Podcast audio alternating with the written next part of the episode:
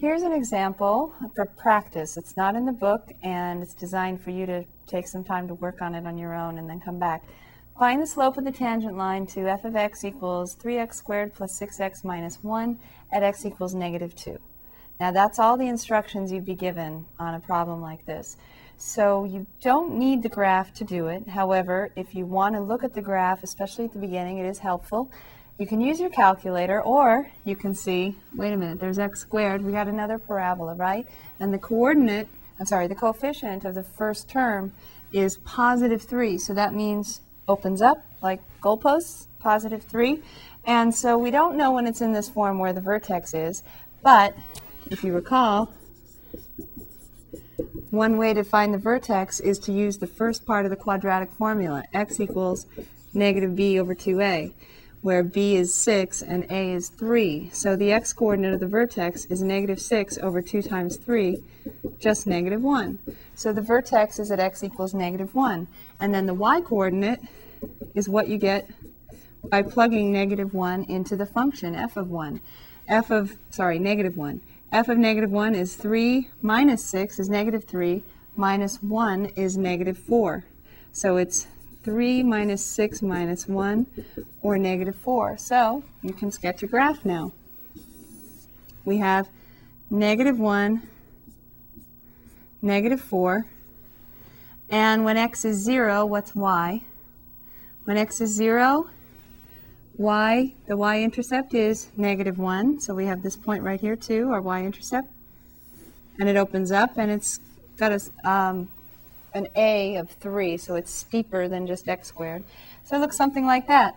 Where are we interested in the slope of the tangent line? At x equals negative 2. So if you get to your home, when you get to your homework, and when you get to this problem, I was going to say, if you get to a problem where they ask you to estimate the slope using the graph, what they really want you to do is, if they've got a grid system set up, they want you to find the easiest way to find the rise over the run of the tangent line using the grid system. So if it looks like it goes down four units and over one unit, then that would be a slope of negative 4, wouldn't it? Or if it goes down 7 units and over 2 units, that would be a slope of negative 7 over 2. So when you have problems where they just ask you to use the graph to estimate it, then they're just expecting you to, to eyeball, we call it, eyeball or look at what the change in y is and divide by the change in x. And then you do want to make sure that you get the sign correct. Since this line is falling from left to right, you'd be sliding down from left to right. It has a negative slope, and so you would expect to have a negative slope on this problem as well. Now at this problem, you're not asked to use the graph to eyeball it, you're asked to find the actual slope. So in order to do that, we have to use our formula. And that's what I would like you to practice. So remember, when you're trying to remember this, and I encourage you on every problem to do as much as you can without looking at your notes, you want to remember that the slope of the tangent is approximately equal to the slope of the secant line. And they can be made exactly equal if you take the limit as h goes to 0 of the slope of the secant line. So that would probably be the first thing you'd want to write. Limit as h goes to 0 of the slope of the secant line represents the slope of the tangent line. And then that'll remind you, slope of the secant, I need a formula for that. Oh yeah, that's delta y over delta x. And okay, well how do I get delta y? That's the hardest one, isn't it? The delta y is the distance between two y coordinates on the secant line. And so you need to pick another coordinate a little further away, maybe negative 2 plus h. That's your second x coordinate. And then your second y coordinate might be here. So I'm going to turn this tangent line now into a secant line. And we're looking for the slope between the, the two points. And then we're going to take the limit, excuse me, as h goes to 0. So we want the limit as h goes to 0 of the slope of the secant line. And so we're going to need to find f of negative 2 plus h. Remember that? So the first thing, after you realize what you need to do, is to take f of x plus h. x in this case is negative 2. So f of negative 2 plus h, we need to find that. We need to find f of negative 2. That's going to be our y2 and our y1. x2 and x1 are easy, plus when we subtract them, we just get h. So that part isn't so bad. The hardest part is right here, f of negative 2 plus h. So you take whatever your input is, and you go to the formula, the recipe for the f of x function. The f of x function is right here. So it says whatever x is, square it, multiply by 3. Then add 6 times it, and then subtract 1. So everywhere you see an x in f of x, you put parentheses negative 2 plus h. So please pause right now, and at the very least, do the next step in finding this y2 value, this f of negative 2 plus a little more. f of negative 2 plus h, in parentheses, negative 2 plus h, everywhere there's an x in f of x.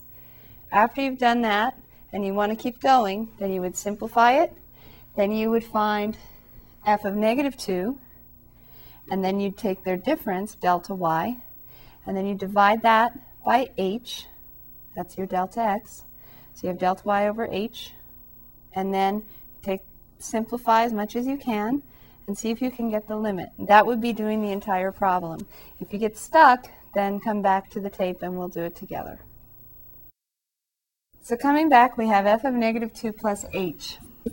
And what I need to do is I need to, everywhere there's an x in f of x, I plug in negative 2 plus h in parentheses. So f of x says 3x squared, so that's 3 times negative 2 plus h squared, then plus 6 times x, so 6 times negative 2 plus h, and then just minus 1. So I'm going to simplify that. Remember, this is negative 2 plus h times itself. So negative 2 times negative 2 is positive 4 negative 2h, then another negative 2h, and then plus h squared. So we have 3 times parentheses 4 minus 4h plus h squared. And then we have plus, and we can go ahead and do the distribution, negative 12 plus 6h minus 1. Almost done. Distribute the 3 in. So we have 12 minus 12h plus 3h squared minus 12 plus 6h minus 1. Have we simplified our y2 value all the way? We have a 12, we have a negative 12, and we have a negative 1. Those can go together. And then we have two h terms. We have negative 12h and positive 6h. So this simplifies to be our y2 value, the f of negative 2 plus h, is negative 12, oh, sorry, positive 12 minus 12 is 0, minus 1, so I have a negative 1. I have negative 12h plus 6h is negative 6h, and then I have a 3h squared to start off with. So I put the h squared term first, 3h squared minus 6h minus 1 is y2. That's just the y coordinate of this point right here. So that point that I made purple right here is the point negative 2 plus h, comma, 3h squared minus 6h minus 1. That's our y2. Our y1 is, um, did we figure it out? I don't think we figured it out yet f of negative 2. When x is negative 2, that's our x coordinate, negative 2. y is negative 2 squared, which is 4, times 3 is 12, plus a negative 12. So that's 0, isn't it? And then minus 1. So I have negative 1 as my coordinate, my y coordinate. Let's double check. When x is negative 2, negative 2 squared is 4. 4 times 3 is 12. Negative 2 times 6 is negative 12. So I have 12 minus 12 is 0, minus 1. So our first point is just the point negative 2, negative 1. Our second point is this ugly thing right here that we simplified. Now we're going to plug it into the, the slope formula from the secant line. Because the slope of the tangent is equal to the limit as h goes to 0 of the slope of the secant, which is equal to the limit as h goes to 0 of y2 minus y1. So 3h squared minus 6h minus 1. That's just y2 minus y1 is negative 1.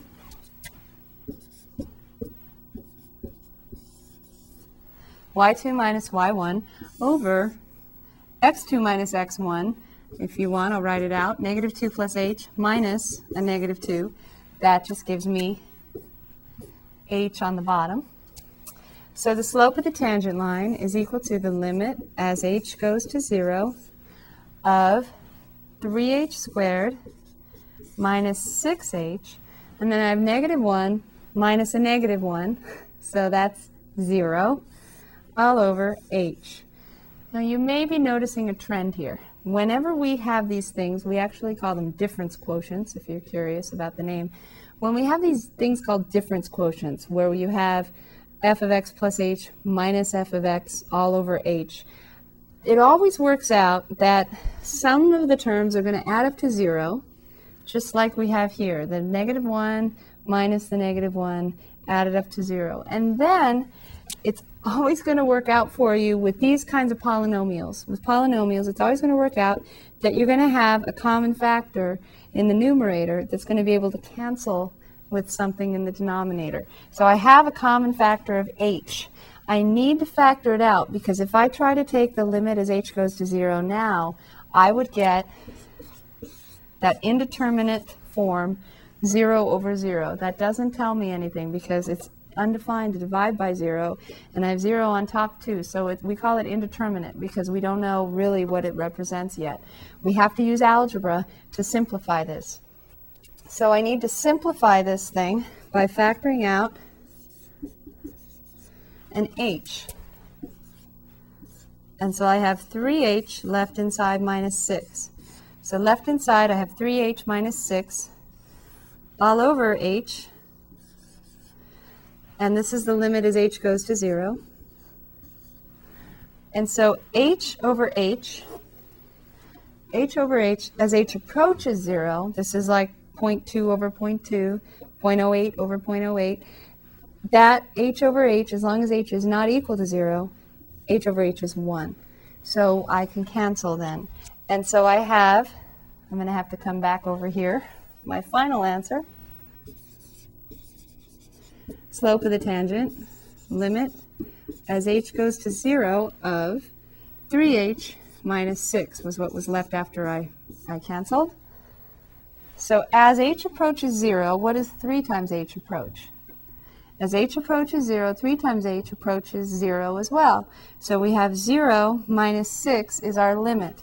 So it looks like the slope of the tangent line at x equals negative 2 is negative 6. Now that we have a graph, let's look at it. Does it make sense? At negative 2, does it look like the slope of the tangent line could be equal to negative 6? It's definitely negative, and it's a pretty steep line. I'm going to get rid of the secant line now. It looks like that tangent line could have a slope of negative 6, especially since this parabola had an a of 3. So it's a pretty steep parabola. So it, it, makes sense that the tangent line would have a slope of negative 6 on this side of the vertex. Notice to the left of the vertex, all the tangent lines are negative. To the right of the vertex, all the tangent lines are positive, and it's 0 at, at the vertex itself again, isn't it? Just like that last example. Okay, so I hope that it's starting to come together, this notion of finding your second y value, that's the hardest thing, subtracting the first y value, that's the numerator. Then the denominator is the difference between the x's. Then you take the limit as the difference between the x's goes to zero. You're going to need to, some things will add up to zero. You're going to need to probably cancel somewhere. And then when you plug in, it's it's like plugging in because you're thinking, what value is this approaching as x as h approaches zero? And so 3h approaches zero, minus six is just negative six. All right, I hope this is coming together and we'll look at some more examples.